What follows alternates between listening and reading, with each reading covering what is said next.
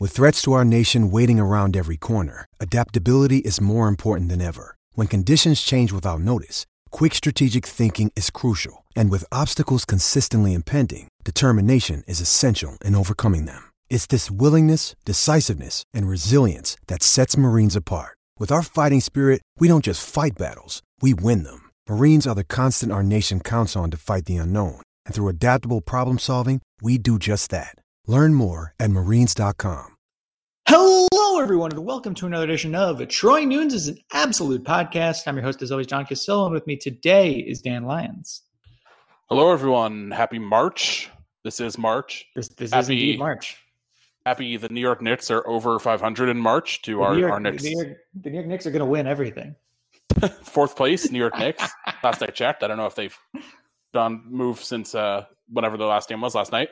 Um, yeah, I, I I don't know if everyone saw the, the footage of, of people outside the garden over the weekend, but but you would you, I was expecting the ticker tape to start to start flowing in the streets. honestly, last night on Twitter, Sunday night, not I mean, if when people are listening to this, Sunday night on Twitter, uh, there was a major award show on with the Golden Globes, and It matter. shows, whether or not people actually care about them, always take over Twitter. Like they're like one of the only good things for like live discussion. There were more. There might have been more Knicks tweets about just going eighteen and seventeen than there were about the Golden Globe Awards. This speaks to the conversation we are having like two weeks ago, though. Like like the Knicks can take over that city more than any other team. Oh yeah, no, it's I readily admit it.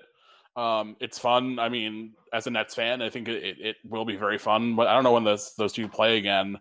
Um, I kind of hope it's not till after the All Star break, so KD will come back. Hopefully, although I you know wouldn't be shocked if KD didn't come back until like the week before the playoffs. At this point, yeah, March fifteenth uh, at the Barclays Center, and then April fifth also at the Barclays Center. Um, those will be fun games. I mean, obviously, I think the Nets should win them, but the Nets are, are like you can't deny what they're what they're doing. Like they're super feisty. They have no real stars. I mean, unless you're really buying into Julius Randle, and he's a deserved like all star level player this year, but obviously it's his first year playing that that that level. Um, it just seems like they've bought in now. Now will Thibs be able to do it for the long term? That's been an issue for him his last, uh, you know, his since the late days of Chicago. Um, but overall, like you can't you can't uh, blame any Knicks fans for being excited, even if it is funny how excited they are.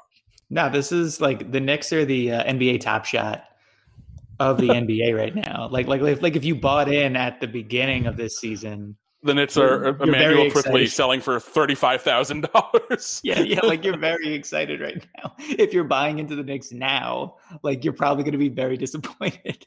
Yes, uh, the, the Knicks are are you know the people who sold GameStop at like you know however many hundred dollars. That wasn't quite the peak, but like you're still very happy about it. You got out before it got like really ugly. um, yeah, it's uh, just uh, just strange, but uh, you know the it's it's fun for.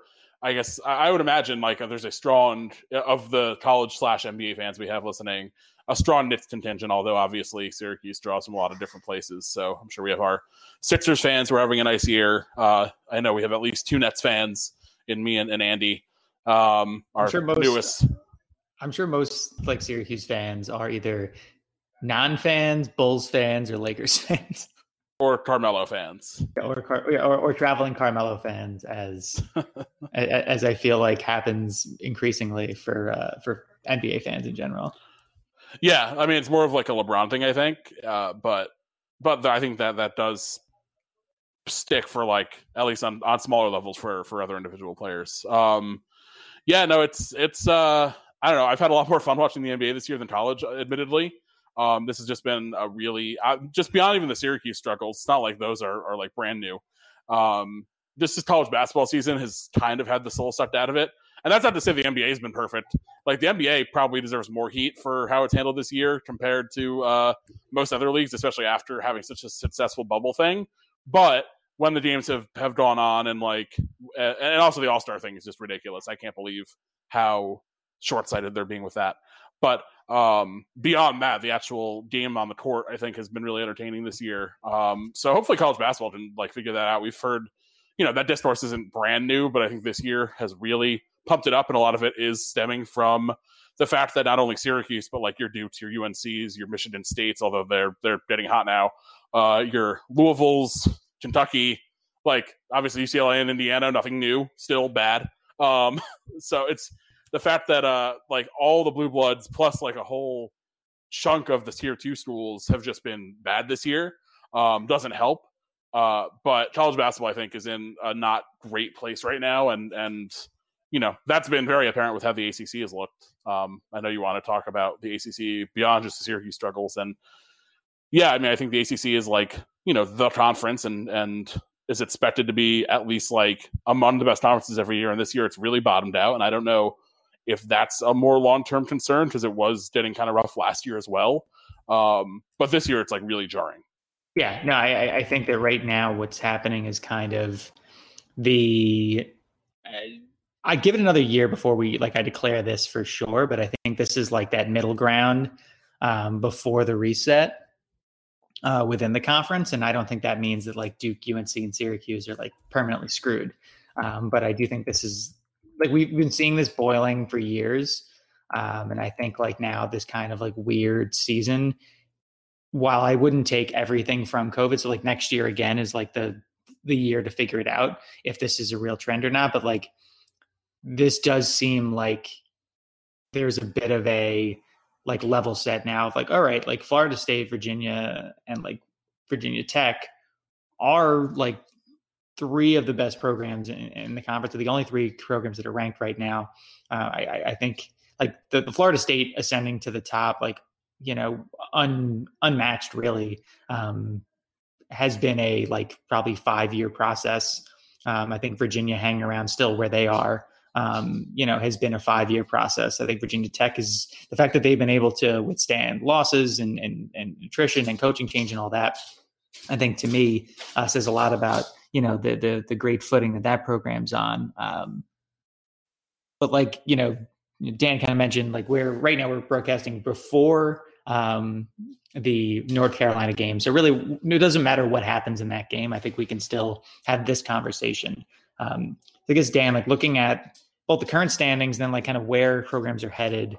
Um, who would you say are like the top five programs right now? Not necessarily teams, but programs in terms of like their their current and long term um, viability. Um, I think uh, it's way too early to sell on Duke uh, long term. Now, obviously, when Coach K retires, and that doesn't even seem all that imminent um, at this point, but who knows? Um, you know, I think more often than not, they've been very good in this like post their last national title, him competing with Calipari for all of the one and dones. Like, obviously, they haven't had like the super deep tournament runs, but their last their last championship was built on on freshmen. Um, and they've just been such a recruiting force that I think it's silly to think that like one bad year or a couple like years that aren't quite like what they had been doing um, is going to like totally diminish everything. So I would expect Duke to bounce back. I think UNC is still clearly a top tier program. Um, I think they have the added benefit of like they've been through the coaching changes. They've kind of been through like a really bad coaching tenure. They've bounced back. They're a huge brand. Um, I think they're as big or big. Like honestly, you could make probably have a really interesting debate over like what a more stable brand is between Duke and UNC. Um, I'm not even sure what I would say, but I think UNC might have like they, are both very different in ways. Um, but I think UNC will be fine long term. Um, also with like Roy Roy's been, you know, a solid recruiter. He's had his ups and downs, but I, I think they'll be okay long term. And then I think like you hit on Florida State, Virginia, um, are clearly like the two most stable programs of the last couple years. I think Leonard Hamilton probably needs to win, like, or at least come close to a national title to really start breaking into like that def like he might be a Hall of Famer anyway, but like a definitive Hall of Fame case. And he's just done a really impressive job. Um, obviously there's like the, the, the tournament thing is kind of looming over him a bit, but it's kind of hard to deny how good he's been for almost all of his tenure there. And then Virginia, yeah, can get a know, Final they, Four, like if Hamilton can get a Final Four, then obviously we're in a different. Then then then his conversation changes very very much. Yeah, then you can put him in like the Beilein tier of like didn't quite break through, but good every year. Built that program up for like the football school. It's actually an interesting comp, like the Hamilton Beilein thing. Now that I think mm-hmm. about it, that's just like the first name that popped in my head. Um, but there is like something to say, like imagine if Boeheim had never won 03 and like gone to the Final Four that year. Like obviously, you know, you can't put him on the top tier with a lot of coaches, but you know, you still say like he won forever, and like it changes his his legacy a lot, but it's still a legacy. Um, and then Virginia has a title; they're still really good. Even like Virginia just seems like even in their down years, like they're going to be a pro a, a factor um, every single year. Just like when they don't have their best teams, they're still going to be such a, a, like nightmare to play. Um, so I think they're clearly in that top four. And then fifth, I think I'd go Louisville. I think like there's just some such a strong backbone of that program. I think Mack's a good coach. Um, even these like kind of iffy years, they're recruiting well. Uh, so I think that's my solid top five. Um, and then you know the the big looming question for this podcast is like, where do you put Syracuse in relation to those, given uh, the recent struggles, the you know still the specter of like, well, if they make the tournament, they can do whatever. Um, the Boeheim question, et cetera, et cetera. Yeah, I, I think that's all fair. Honestly, like I, I think for me, my biggest hesitation with Virginia and Florida State is the same one that most would have is that especially for Florida State, a program that hasn't been to the Final Four in this regime and hasn't been to a Final Four anytime recently. Um, I think their most recent one was the 70s, like early 70s. It might have been soon, uh, or it might have even earlier. If someone wants to, someone just po- poking Dan, I guess while I'm like vamping, wants to double check me. 1972. Uh, last lead date was 2018, so kind of recent. Yeah, uh, a couple that, of them back to 2016s because they lost to Michigan that in 2018, if I recall. Uh, that sounds right, but I'll I'll check while you're while you're going. Yeah, I, I feel like I remember seeing uh, Mo Wagner um, lording over the, the Noles at a bar. Um, but uh, yeah, like really, those are the only things that give me pause. Like obviously, Virginia's gotten over that hump. Um, and and has Bennett. And I, I, think Virginia has a good chance to keep Bennett for a long time, um, unless the NBA comes calling at some point, which it inevitably does for coaches, and then it's their call whether or not they want to stay. Boeheim, obviously, um, according to multiple accounts, um, you know, turned down the NBA um, at kind of the peak of his his pre-title powers. Uh, other coaches have given it a go and, and flamed out. You know, Rick Pitino uh, being one of those. I, I think for me, I think North Carolina's North Carolina is the one on more solid footing of any program, only and only because they've been able to do it through multiple coaches. Uh, North Carolina has been a power in the sport since basically day one. Um, and has basically cycled through numerous coaches. Um, one title has found different ways to do it, um, and, and and I think being a state school, even though they're they're a, they're a well regarded state school, I think being a state school allows you a little more wiggle room academically as well. Um, I, I, think that where Duke has faltered, and I'd still put them in number two, I, I think where Duke has faltered is is just around the fact that they've I think they're getting exposed a little bit because you and I talked about this like in the week after the the you know championship run in 2014 for Duke.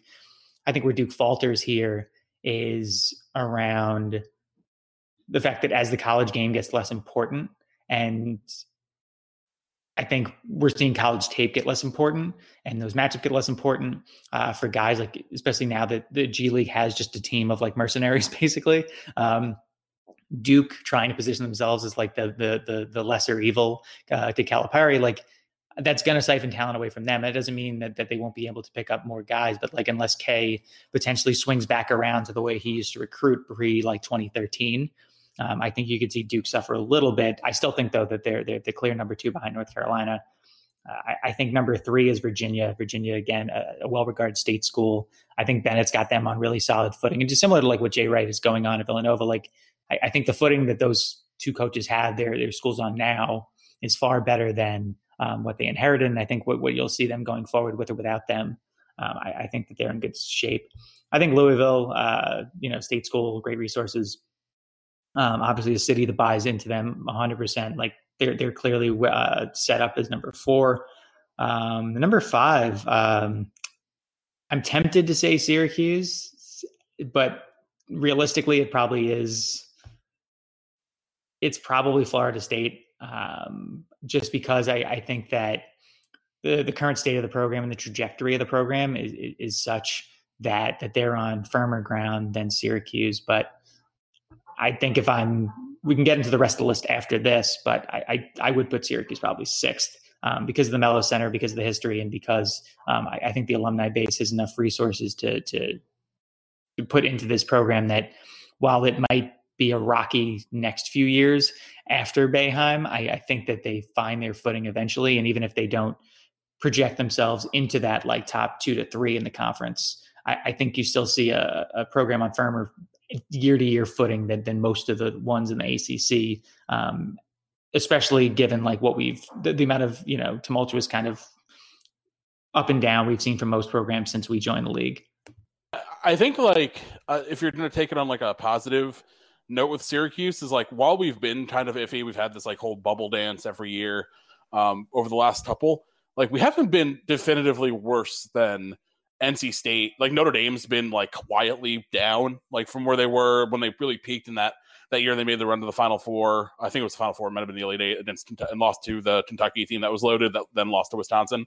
Yeah. Um, after Bonzie Colson, they really like like kind of like cratered. Yeah, and like they don't get nearly as much. I've seen some some of it this year. I've seen some like what's up with Mike Brey this year, but this is the first year really. Um, state is kind of what state is. Tech is like this is like the best Tech's been in a while, and they're like you know thirteen and eight. Um, Clemson, same way. Uh, Pitt is still a mess. Like, you know, it seemed like Pitt had some momentum going, like they were kind of turning, you know, turning the corner, and then they're, you know, two of their three top scorers are transferring out, so that's not great. Miami hit a stid this year, but so like Miami deserves probably more credit. Seven fifteen this year was like under really tough circumstances, losing Lykes for the whole season. Um, but overall, like I think Syracuse is in that Nets pack. It's just the pack's very big, um, but I don't think that they're like necessarily worse off than any of those schools. It's just like we're not as close to it. So, and also we have higher standards, I think, than a lot of those. Um, but like that's to say, it isn't crazy to say like Syracuse kind of gets like one step forward, gets on solid footing, um, gets itself off of this like bubble like hell that we were stuck in, and uh, into like at least like pretty solidly in the tournament most years. I don't think it has to be every year. I think like obviously, I think the expectation for the program is to make the tournament every year. But if you make it four out of five years pretty consistently, I think you can you can excuse like one weird year where we were like on the outside looking in. Um, so it's like it's not like we have that far to go. It's just the concern is obviously Boeheim's retirement looms at some point. It, it has to be coming soon, just of by default. Um, there really isn't like it's not going to be the thing where like Duke will be able to go handpick whoever they want to take over. Now that person might not be up for the challenge because that shadow's huge and their expectations are even high, uh, higher than ours. Although I'd say ours is, are pretty high as a program. Um, but it, it, it's still like a very open question. And like, you know, there's been obviously discussion as always about Hopkins. Um, Mike Hopkins isn't doing very well in Washington right now. Um, now that isn't to say like, you know, you wouldn't still go talk to him about the job, but like, is it going to be an easy sell if Hop wants to come back to go hire him off of like you know, what could end up being like a really tough tenure at Washington? Are you going to hire him off of getting fired? And then I think it's, it's easier him, for Syracuse to hire him in that regard. I don't think it's easier to sell him to the program, and because I do think there were already enough hops. I mean, like I think there were a lot of hop skeptics, not because of his recruiting acumen. I think that was that was and remains his strong suit. I feel like so there's still a lot of hop skeptics from the four and five stretch while Boeheim was out. That's what I think is going to be a struggle because while his recruiting at Washington has been great, and like I think that I, I think one of the dirty secrets about college basketball is unless you're like a great game coach, I would take a good recruiter off of a good game coach. Like I think that's just mo- mo- almost every time the more important side of things, bringing in talent. Now, if you're a, if you're a bad game coach and a good recruiter, you um, are going to need some help. Like you're probably not going to top out at like a national championship. But if you're a good recruiter and a pretty good game coach, I think you can um, or a great recruiter and a, good decent game coach. Um, now, the, like Hop, that's an open question because like here he wasn't great in that in the suspension time. Now I don't know that should you know be entirely held against him. It was a weird situation. Um, but now Washington has you know brought in some serious talent and hasn't really you know done a lot. Has been bad this year. Um, obviously, I don't think that Boeheim's retiring after this year, so it's kind of a moot point what like this year means over everything else. But I think it'd be a weird sell for a lot of people if Hopkins like goes 500 the next two years and gets fired. Like I, I just think that's a it's tough to hire that guy to then run a bigger program than Washington. Um, I do think a lot of people would be for it because he is who he is, but once you go beyond there, it's like very not obvious. I know everyone wants to point to Autry or GMAC. I just think, and I've always thought, like, I think J- Jerry's getting just now starting to get to the point where he's like bringing in some big time recruits, but I think you need to. it took a while, and like he's also still young, so I don't want to like freak out about it, but like it's he's just getting to the point where Hopkins was in like the mid '90s. So it's it, it's just like I don't want to hand the program, the piece of the program, over to someone who just may not be ready or may not be the guy um, because he's a Syracuse guy. I just don't. The common counter to that the common counter to that, though, and, and I don't agree with it, would be, oh, well, Jim got the keys under those same circumstances. Yeah, 50 yeah. years ago. yeah, right, exactly. Like the, the, the circumstances then, the circumstances now. Are, I mean, I mean, again, we lost our coach to Tulane at the time. Like that, like that's not different that's world. Not yeah, it's a completely different world. That is not a thing that could happen um, today. I, I think that where where Syracuse and Duke probably sit in a very similar boat is that I do think both of them, from a donor perspective and both and from an administrative perspective would prefer to bring somebody in the family in the door. Um, and, and I'm, I'm, not saying that I think Duke has more donors. I think Duke has a larger fan base for sure. Um, but from an alumni standpoint, I think that the that that the the donor base and everything else actually looks pretty similar um, in terms of their preferences and their their like how they behave um, in many ways. I, I think that I think that similar to Syracuse, who would probably prefer to bring in Hop even after a losing record. Um, like, don't you think that Duke would probably prefer to bring in Collins or somebody like Collins, like like at a um, like, like, like even with a losing record in Northwestern? like, I, I do feel like that's something both schools would do. I think it's an interesting comp because I, I Coach K's uh, Coach K's assistants who have gone on to coach elsewhere haven't exactly like blown the doors off of their stools. Like, um, I don't even think Collins. I think uh, Waj might be the the the guy, and he's like been and, okay and at Marquette. Marquette fans want to like want to like run him out of town right now. Right, and he had like you know two tournament bids in his first five years. Last year, they're probably not going to make it. I don't think. Like looking at the records this year, they're under 500. So it's not like um some obvious thing. And then like, like Collins had. Yeah. Capel is, you know, Pitt isn't exactly. Again, I thought Pitt looked. I mean, to, in large part because of how they played against us this year, but it did seem like they had things going in a generally decent direction, considering how bad the program was when he took it over. And like, he still deserves. It's not like he's on the hot seat at all. He still deserves a lot of time, given what he's digging out from. The Stallings situation was just couldn't have gone worse.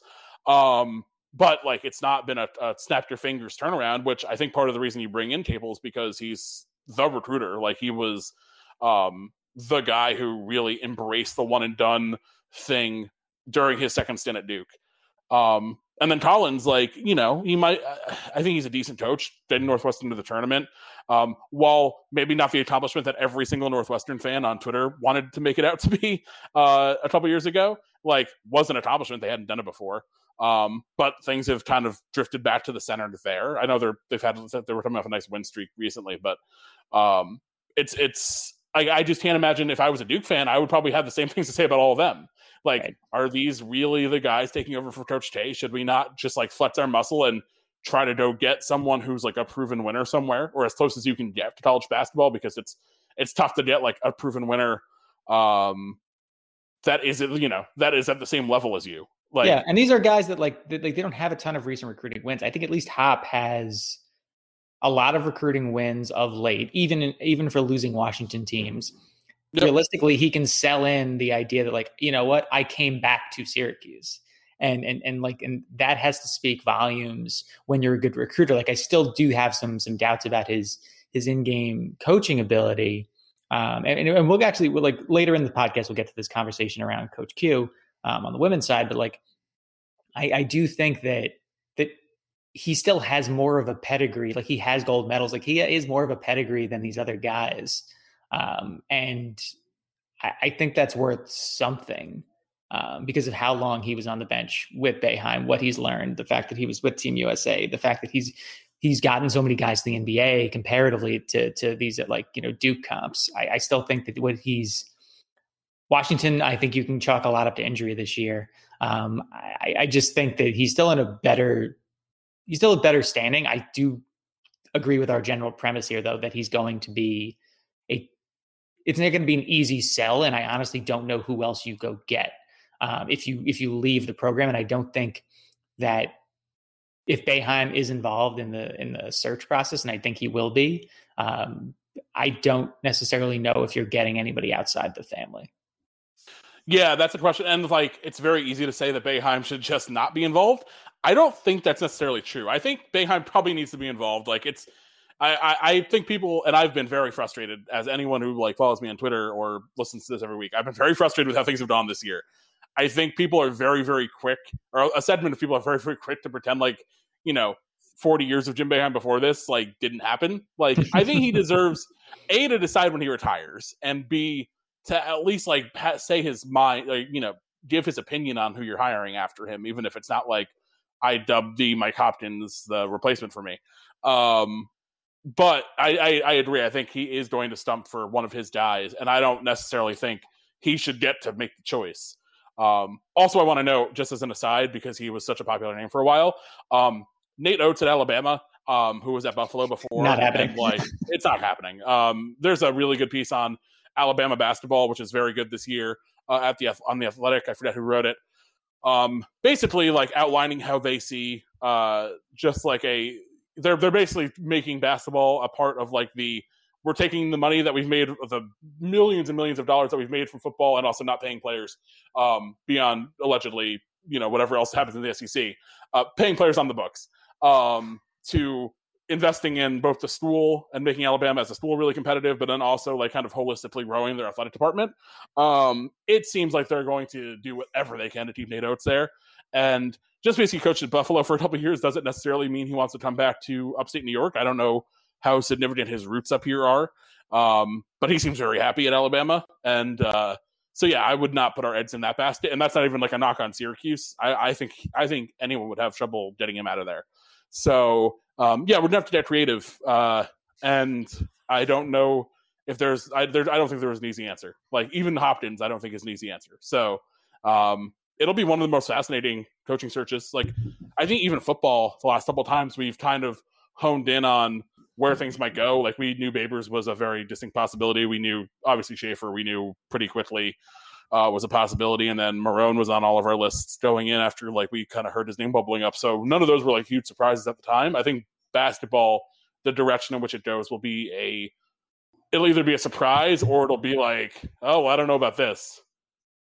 Yeah, no, I, I completely agree. I think that there's a short list of of, of known commodities um, on the alumni side, some of which are more established than others. There's a short list of guys that fans would want. Um, I, I, think we're for us, for for really for Duke too, um, is the like, okay, if it's outside the tree, like shrug face. Like there's, there's not really like there, there there aren't obvious names um, to point to. Like maybe it's Becker at Vermont, but like he's on everybody's list. Like like there there's guys, sure, but like that's why I think most most in the know or, or, or casually in the know, like you and I are, um, would probably trend more towards a, a related name to the tree, just because if not, it's it, you, you're you're you're either you're either completely locked into who's going to be the pick, or it's a guessing game. And realistically, with an AD that went to Syracuse, with a men's basketball coach that went to Syracuse, with, with, with several notable you know former Syracuse coaches out there, including you know the one that most until very recently would have picked um, out there as options. I, I I'd be very I'd be very surprised if it was anything but that. I do think if you're going to look beyond archery, I think if there was another direction in which Boeheim would be open to, I would both look at the trees of Coach K and Rick Pitino as yeah. potential places to look. Because I, if it's not his guy, it's going to be someone who he knows someone who can vouch for. Totally. Yeah, I, I definitely buy that. Although I would so say, like, shout if, out if, to future Syracuse coach. Christ. Honestly, Syracuse coach honestly, Pitino, who, who most do, most fans would. Oh God, I thought about that like during this conversation. it would be, I don't even know what I would do. There's a lot um, of Pitino stands. If if he was going to hire Richard Richard Pitino, uh, that'd be kind of annoying. Richard Pitino is kind of annoying, and he's yeah, like he's, I, he's not a bad coach, but like he does the thing. He does like the he's like the uh, and this is like a, not a fair comparison. He's like the like tier below and then also different sport like Gus Malzahn, where like he's either on the hot seat or he's doing just enough to off the hot seat for like two years and then he bounces back onto the hot seat. Like it'd be a yo-yo uh thing. Also, his person just he's very he's all like the annoying things about Rick aside from like the scandals. but then like personality wise, I mean, and then like not nearly as good at coaching. I, I would, I think I would almost rather have Rick, just because I, at least it'd be hilarious. I, I agree. Um, I don't want Rick Pitino, but I could no. I could learn to appreciate it despite having like serious misgivings about it. On that note, uh, Dan, let's do some halftime quick uh, before we get to the end of this kind of uh, program status conversation plus some moments basketball. Um, so, what have you been drinking? Uh, I've been still working pretty much exclusively through my uh, North Carolina package, uh, which you know maybe I'll I'll send us some good beer based vibes down to the ACC tournament. Um, but some really good stuff um, from a lot of different places I had not had any beer before. Um, from Neuse River Brewing, I, I, think it's how you pronounce it. It's N E U S E. Um, the Vaccine Double Dry Hopped IPA, uh, which uses a, a, bunch of different kind of hops. Uh, really drinkable for uh, what is a quite hoppy beer. Um, really nice, like amber color, really delicious.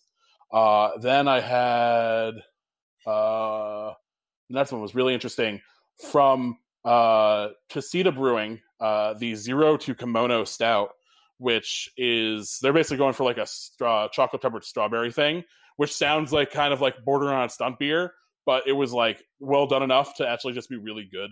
Um, the strawberry flavor is pretty distinct, but not like overwhelming. Really nice chocolate, and then some vanilla as well. Um, really good, uh, an eleven point five percent, so uh, very boozy as you would hope with something like that. Uh, and then I had, um, sorry, I had like descriptions of these.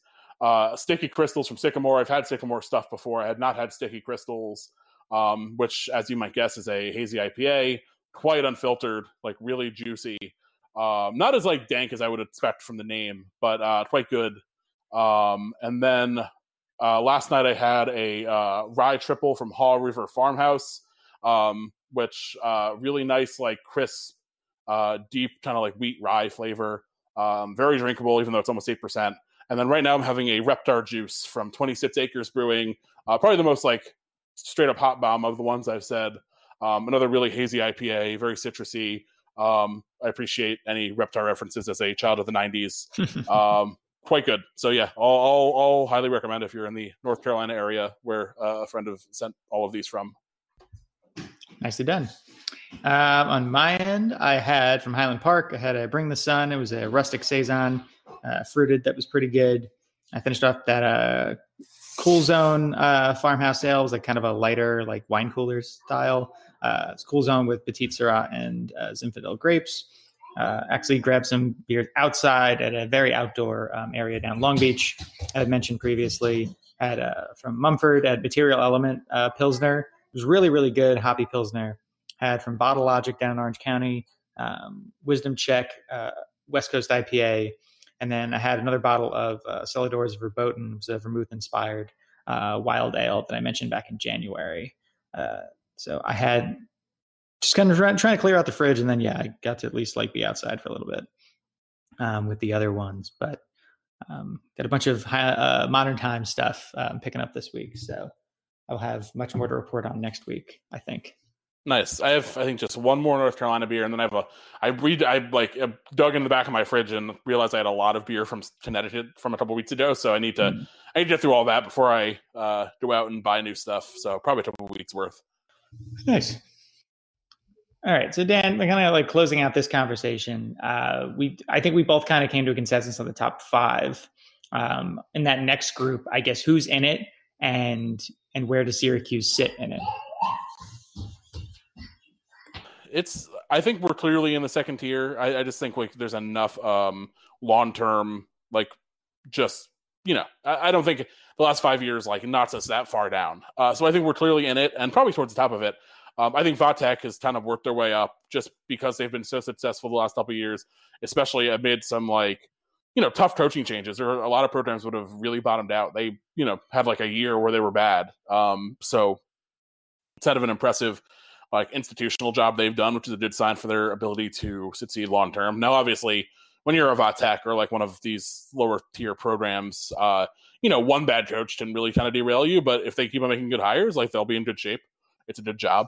Um, I think um, NC State is just like who they are every year. Like they're always hovering.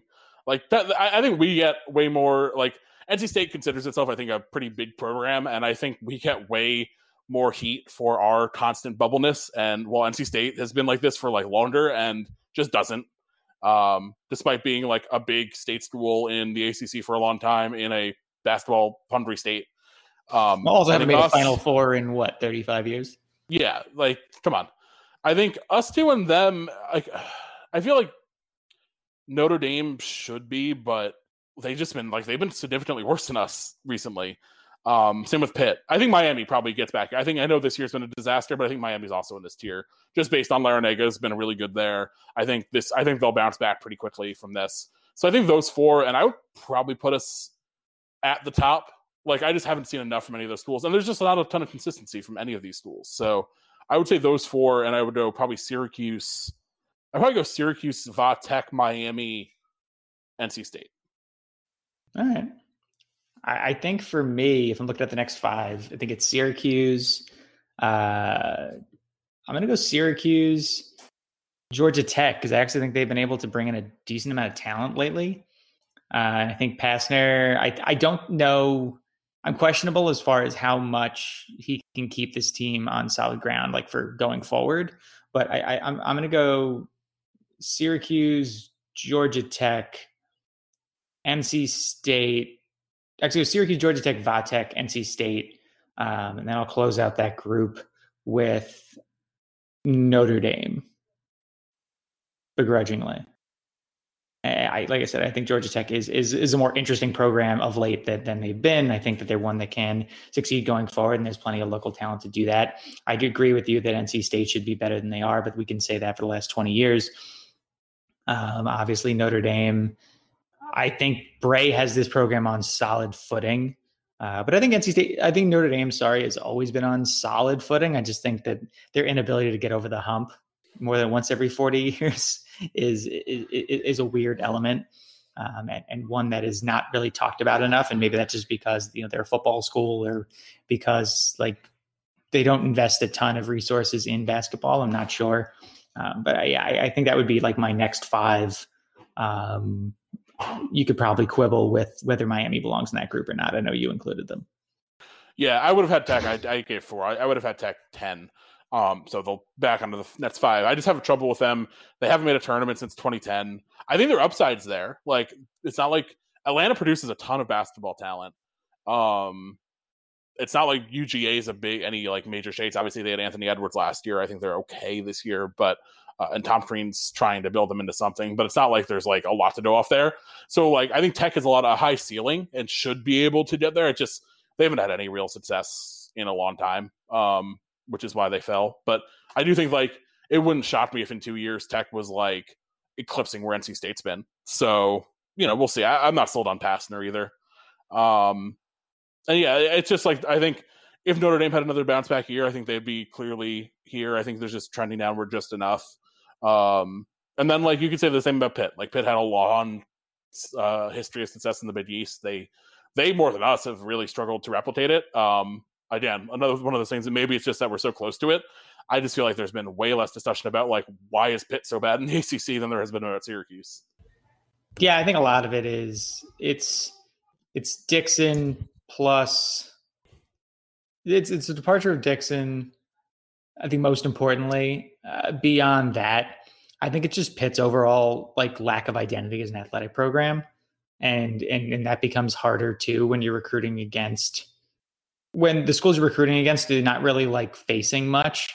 Um, Ohio State's been able to be really good. The Michigan schools have been very good for a while now. So like Michigan can, can jump into that like Rust Belt area that Pitt used to be able to uh, with far more frequency. I think Pitt struggled probably in Philadelphia without like having the numbers to back that up.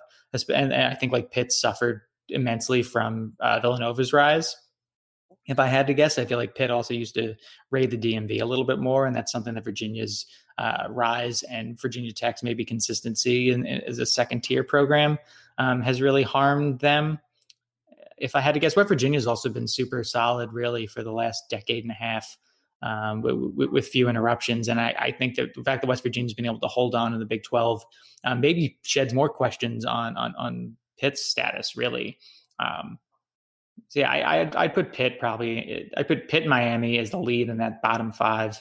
Uh, actually, no, I put Clemson in the lead in that bottom five. I think Clemson's trying to follow that Alabama model that you alluded to earlier of, of, of investing resources um, from football uh, success into other sports. So I really put Clemson, uh, Miami, Pitt, um, BC, Wake Forest. I don't think I think Wake Forest is just permanently cratered. I don't really understand what's going on there.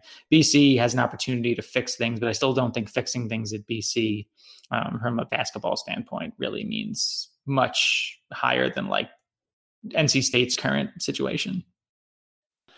Yeah, I think so. I would have. Um, I, I, think I would also have Clemson leading off the next group, um, just based on like it does seem like they have uh, a decent amount of like institutional will to be at least decent. Um, followed by Notre Dame, and I think you could flip flop those. I, I, either way, like I think they're both uh, kind of similar. I think Notre Dame has more history of success, but things have just gotten weird there. Um, while Clemson's pretty feisty. Um, then Pitt, and then I, I, think BC and Wake is like you could go either way, like just tie at 14 because both have just been completely unable to get out of their own way. They have like a moment here and there, but both should be better. Like Wake's in North Carolina, Boston is still a pretty good city for basketball, and it's not like there's a lot of New England competition beyond UConn. Um, so it's it's just uh yeah they're they're just very disappointing and I, I don't know what either of those programs um really hopes to do, but they they just can't seem to figure anything out with through like however many coaching changes both have had over the last uh, decade or so. Yeah, so I guess that's that's all. This sounds decent for Syracuse. Still, I, I think the question is just going to be, and we talked about this a couple weeks ago. Uh, the question is going to be whether Syracuse fans are okay with it. That like, like is is a consistent fourth through sixth ish finish good enough? I mean, it, it should be based on what we've witnessed um, to date in the ACC. But I, I, think a lot of a lot of fans who are used to, you know, every few years winning a regular season title in the Big East, and every few seasons maybe winning an ACC title, you know, sorry, a Big East title, like those, like at the tournament level, like I think those are memories that stick with older fans and donors, and you know, eventually like kind of fade. Um, for like younger fans or fans who really have only been ACC fans, like to me, I'd say like being firmly like placed sixth probably helps. I, I kind of wonder. Uh, yes, if the, if like four through six is like kind of the the general standard, like if you're the fourth through sixth best team in the ACC, I'd say you're probably making the tournament, and you're at least like a reasonable contender to make some noise in the tournament most of the time. Um, the last couple years have been weird for the conference overall, but I also wonder if like earlier dry spells for Syracuse, like the late 2000s before the like Jonny Flynn era, like kind of resurgence. And then like the the 90s after the 96 Final Four, and like obviously those weren't quite as long, um, but there was also less like obvious stuff to point to. Like you couldn't make the lazy, the lazy like, well, we're not in the Big East anymore, and that's why we're bad thing, which doesn't really make any sense.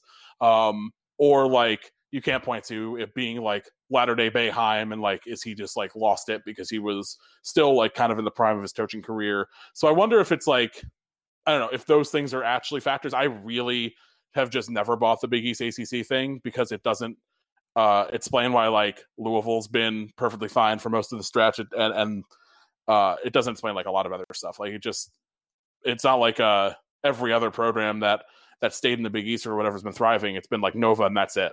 Um, it's like Georgetown's been great. like they yeah, haven't. Georgetown's been, been worse. Trash. Yeah, just as they beat us occasionally doesn't mean they've been good. Um, UConn's just finding themselves. Like it's not like all the programs that like stayed behind or like have like kind of gone in other directions have been like have found much better success except for Villanova. And I don't think that really has to do with being in the Big East. I think Nova just kind of found its peak and, and Jay Wright capitalized and is really good. And we've known Jay Wright stood for a long time. Um, so yeah, I wonder if just like there have been more things that have like been given stuff or given people things to point to, while it's really just kind of an extended version of what we've had happen before. Um, but also troubling because it is like towards the end of Boeheim's career versus like you know when the team's not very good in in '98 or whatever. Like no one thinks Boeheim's retiring a year later, so it's it's like less of a drastic thing to point to. Yeah, I, I think all that checks. Um, sorry, I know we're we're wrapping up here, so I will say, uh, Dan, that's a good idea that I might run with for an article at some point. Um, in, in the next week. We'll see kind of what happens, I guess, against North Carolina. Um, everybody listening should probably know what happens against North Carolina, um, unless you're watching late on DVR or queue up all your games for like a, a, a one day binge for, for, for weird reasons. And if you do, I want to talk to you about a separate article idea. yes, no, if you, if you have watched the entire Syracuse season, uh, like b- uh, binged over a weekend and you have no you had no idea what had happened before, please let us know because that is wild uh, and probably not real. Um, but yes, yeah, I, I it, yeah, there's a sports season binger around. I, I, I, I would very much like to talk to you um, about what you're doing. Um, but the, yeah, so I, you don't even have like the real experience though, because like the highs the true... and lows are yeah, the highs and lows are, are are relegated to like a day or two which is and also like real. you're not on Twitter. Like you're not streaming it at Matt Park. Like no, this, just... this, this is the problem with with binge watching a show. Really, is is, oh, that oh, I... you, you don't get this experience that like you get if you're if you're doing weekly release um, model. I totally agree. I, I still this is completely off topic to end up here, but I, I totally still love the week by week format for most things. I think there are shows that are better binge, and I think there are shows that are definitively better week by week. But I'm glad that we haven't totally abandoned the week by week thing. Uh, some people definitely have. Like I know, totally. I know people who wait for a whole show to come out and then will watch the whole thing. I mean, but most I Netflix think, shows are like this. I mean, every Netflix show is like this. But like WandaVision's yeah. like retaught me like how much fun it is to do the weekly releases. It's a ton of fun. It's kind of stressful because you uh you like have Spoiler to worry about problem. spoilers, especially for those of us who have to have Twitter open for uh, our jobs, but um, generally, I literally close my. I literally have hundred terms muted, and I've been closing my right eye if I use Twitter on desktop because it like, doesn't block trending. I'm just like uh, I'm kind of good at like noticing a word and just blocking. Like my brain will not read the full tweet. Uh, I'm just for whatever reason. Um, but no, it's so much more fun to have like discussions and like be able to like talk about something without just being talking about the end or then like worrying that like oh i didn't watch this netflix show for the first three weeks it was out is there now going to be no there's just no discourse about it or i have to wait for it to pop up so it's uh no i i think the weekly model is still uh for for most shows or at least a good chunk of shows still the way to go obviously there are some things that are just kind of like i think like easy watching tv is better binge for me like stuff that i don't really care to talk about like just kind of not like trash TV necessarily, but some trash TV, but just like things that like are are just kind of really non non like I don't want to say brainless. That feels mean, but just like kind of stuff I can put on and just like melt in the couch and just have wash over me. Like I don't need to talk about that on Twitter, but like a Wandavision or like you know uh, some just deeper intellectually stimulating shows. Then yeah, I love to have like the the full like six days of discussion before a new one. Yeah, like yeah, like there's definitely like I feel like Netflix's shows do that. Like like like The Crown is intellectual enough, but I don't I don't need a weekly release. Like I don't need a weekly show. Like I don't need you know you know The Crown revisited. Yeah, it's nice to have uh it's nice to have the the balance. Like I, I do appreciate that that we have like both kinds of shows out there right now. I don't know how we got on this. the, the uh, from no, the fan is because yeah, because is, is, there a binge fan? Is, is there someone who doesn't watch, who, who doesn't want the the season highs and lows and just wants the entire emotional um, experience in in in one like day? Yeah, or maybe it's a weekly or a weekly or a weekly like you know three to five game binge which just sounds I, horrifying. I bet someone out there does do this. I don't know if they're in the Syracuse fan base, but I would like to hear about their experience if they're just catching up. Yeah, just like the, the, the weird question of do you only get Syracuse basketball news through this podcast? at, at, in which case, the, you're pretty pissed off from ripped like straight from the full cast. Yeah, all, yeah, all, yeah. It's rip, definitely ripped straight from the full cast. But like, yeah, or do you? Yeah, because in that case, though, if it's just Syracuse basketball, are you really pissed off from April through September? As well. Yeah. Because, because realistically, you don't hear much about the team. Because because the off season for us is just like we just do not talk very much basketball during the off season. There's not much to talk about. That's true. Basketball off season is a lot less fun than football, even for like a program like Syracuse football. It's just a lot. Especially fun. for it was realistically like like what are you going to talk about? Like, oh, Boeheim's back. Um, the assistants are mostly the same. We're still running the zone. Like, like th- th- there's not much to talk about for this program in the off season. That's true, and it's not even like we, you know, we're not even recruiting at the same level. Yeah, relatively. Like, the, yeah, there, there's not a ton. We're pretty fine. It's just like we're not like, oh, we have like you know two five stars and a four star coming in like we did for a couple years. Good times. I would like to. I would like to go back to that if we can. Yeah, let's m- must revisit. Um, Please give us reasons to talk about the program in the off season, Jim. I challenge you. uh, so Dan, um, anything else before we head out today? No, shout out to the. Uh, I mean, I don't know who who did we honor today. I think Marek. It seems like is probably going to. This will probably be his last season, although it's not official. But I know his the video his parents put out there made it very much seem like they everyone assumes this is his last year. So I don't blame him. No, no. I mean, he can probably dude make can make a million. He make a million year. a year in, in in Europe pretty easily. He has been a really important player for Syracuse. I think it's a kind of a shame that he has basically never been able to play the national position that we probably recruited him for um, because of constant injuries and other issues at the center position. Um, I hope that he gets his due in a less stressful time where we can be like, Marek was an awesome Syracuse player, uh, four year player. We should all appreciate him. Agreed, agreed.